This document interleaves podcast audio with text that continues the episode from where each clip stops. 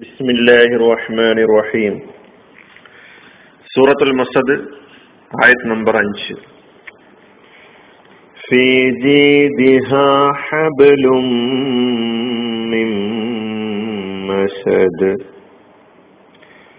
അവളുടെ കഴുത്തിൽ ഇന്തപ്പന നാരിനാലുള്ള കയറുണ്ട് അവളുടെ കഴുത്തിൽ ഈത്തപ്പന നാരിനാലുള്ള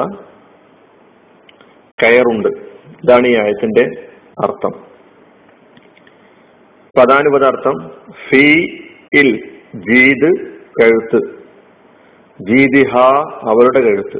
ജീദ് പ്ലസ് ഹിയ ചേർന്നപ്പോൾ ജീദിഹ. ഹബൽ കയറ് അതിന്റെ ബഹുവചനം ജമ ഹിബാൽ. ഹബൽ ഹിബാൽ. മിൻ ഇൽ നിന്ന്. അവസാനത്തെ പദം മസദ്.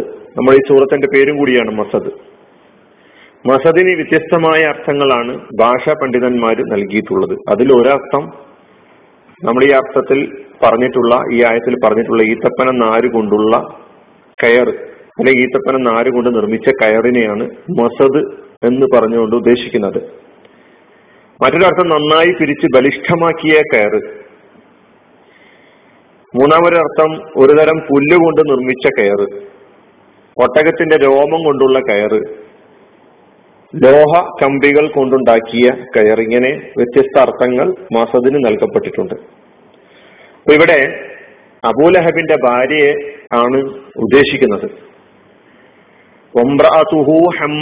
ഹതബ് വിറക് ചുമട്ടുകാരിയായ അവന്റെ ഭാര്യയും എന്ന് നമ്മൾ കഴിഞ്ഞ ആയത്തിൽ പഠിച്ചു.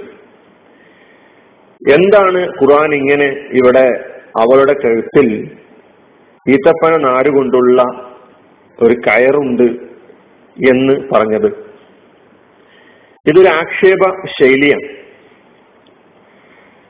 ആഭരണങ്ങൾ അണിഞ്ഞ കഴുത്തിനാണ് സാധാരണ ജീദ് എന്ന് പറയാറുള്ളത്.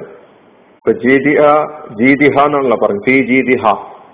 ഇപ്പൊ ജീദ് എന്ന് പറയാറുള്ളത് ആഭരണങ്ങൾ അണിഞ്ഞ കഴുത്തിനാണ്. ഈ സ്ത്രീ അബൂലഹബിന്റെ ഭാര്യ വിലപിടിപ്പുള്ള ആഭരണങ്ങൾ അണിഞ്ഞ് നികളിച്ച് അഹങ്കരിച്ച് ദുരഭിമാനത്തോടെ ഞെളിഞ്ഞു നടന്ന ഒരു സ്ത്രീയായിരുന്നു അഹങ്കരിച്ച് നടന്ന ഒരു സ്ത്രീയായിരുന്നു എന്നാണ് ചരിത്രം പറയുന്നത്. ഒരു റിപ്പോർട്ട് അനുസരിച്ച് വിലപിടിച്ച ഒരു വലിയ കട്ടിയുള്ള മാല ധരിച്ച്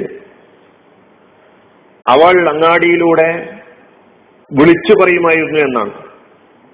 ലാത്തയാണ് സത്യം ഉൾജയാണ് സത്യം. എന്റെ ഈ വിലപിടിച്ച മാല ഞാൻ വിറ്റ് അതിന്റെ വില.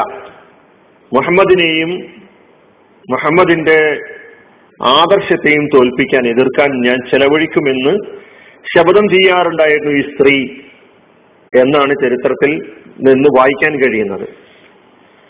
അപ്പൊ അതുകൊണ്ട് നാളെ പരലോകത്ത് വെച്ച് അവൾക്ക് അവളുടെ കഴുത്തിൽ അണിയിക്കപ്പെടാൻ പോകുന്ന നരകത്താലുള്ള ആഭരണത്തെ നരകത്താലുള്ള തീനാലുള്ള ആഭരണത്തെ സൂചിപ്പിക്കുകയാണ് എന്നാണ് ഈ ആയത്തിലൂടെ അതിന്റെ താല്പര്യമായി വിശദീകരിക്കപ്പെട്ടിട്ടുള്ളത്.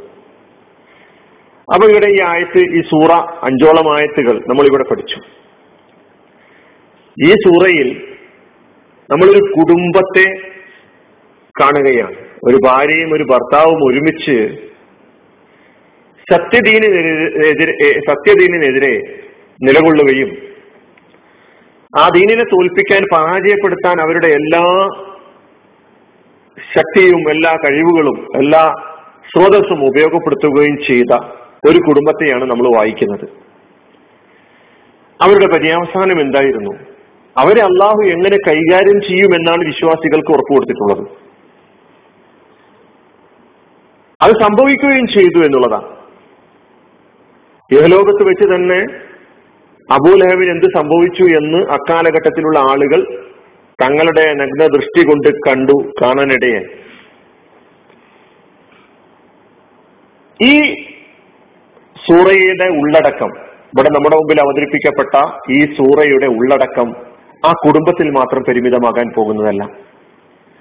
ലോകാവസാനം വരെ പാരായണം ചെയ്യപ്പെടുന്ന ഒരു സൂറയായിട്ട് വിശുദ്ധ ഖുർആാനിൽ ഇത് രേഖപ്പെടുത്തപ്പെട്ടിട്ടുണ്ടെങ്കിൽ ലോകാവസാനം വരെ ഈ നിലപാടുകൾ സ്വീകരിക്കുന്ന എല്ലാ ശക്തികൾക്കുമുള്ള താക്കീതും മുന്നറിയിപ്പുമാണ്. വിശ്വാസികളെ സംബന്ധിച്ചിടത്തോളം അവർക്ക് ആശ്വാസവും സംയമനത്തോടു കൂടി മുന്നോട്ട് പോകാനുള്ള ആഹ്വാനവുമാണ് എന്ന് നൽകുന്നത് എന്ന് ഈ സൂറയിലൂടെ മനസ്സിലാക്കാൻ പറ്റും. കാര്യങ്ങളെ യഥാവിധി മനസ്സിലാക്കാൻ സൂറയിൽ നിന്ന് പാഠങ്ങൾ ഉൾക്കൊള്ളാൻ സത്യത്തെ എതിർക്കുന്ന ആളുകളോട് സ്വീകരിക്കേണ്ട നിലപാട് എന്തായിരിക്കണം എന്ന് പഠിക്കാൻ ഈ സൂറ എത്രത്തോളം മതിയ നമുക്ക് ധാരാളം പാഠങ്ങൾ നൽകുന്നതാണ്. ആ പാഠങ്ങൾ ഉൾക്കൊണ്ട് മുന്നോട്ട് പോകാൻ നാം തയ്യാറാവുക. സത്യവഴിയിൽ അടിയുറച്ച് നൽകുക അള്ളാഹു അനുഗ്രഹിക്കുമാറാകട്ടെ. അലഹമുല്ലാ റബിൻ ഇസ്ലാം വലൈക്കും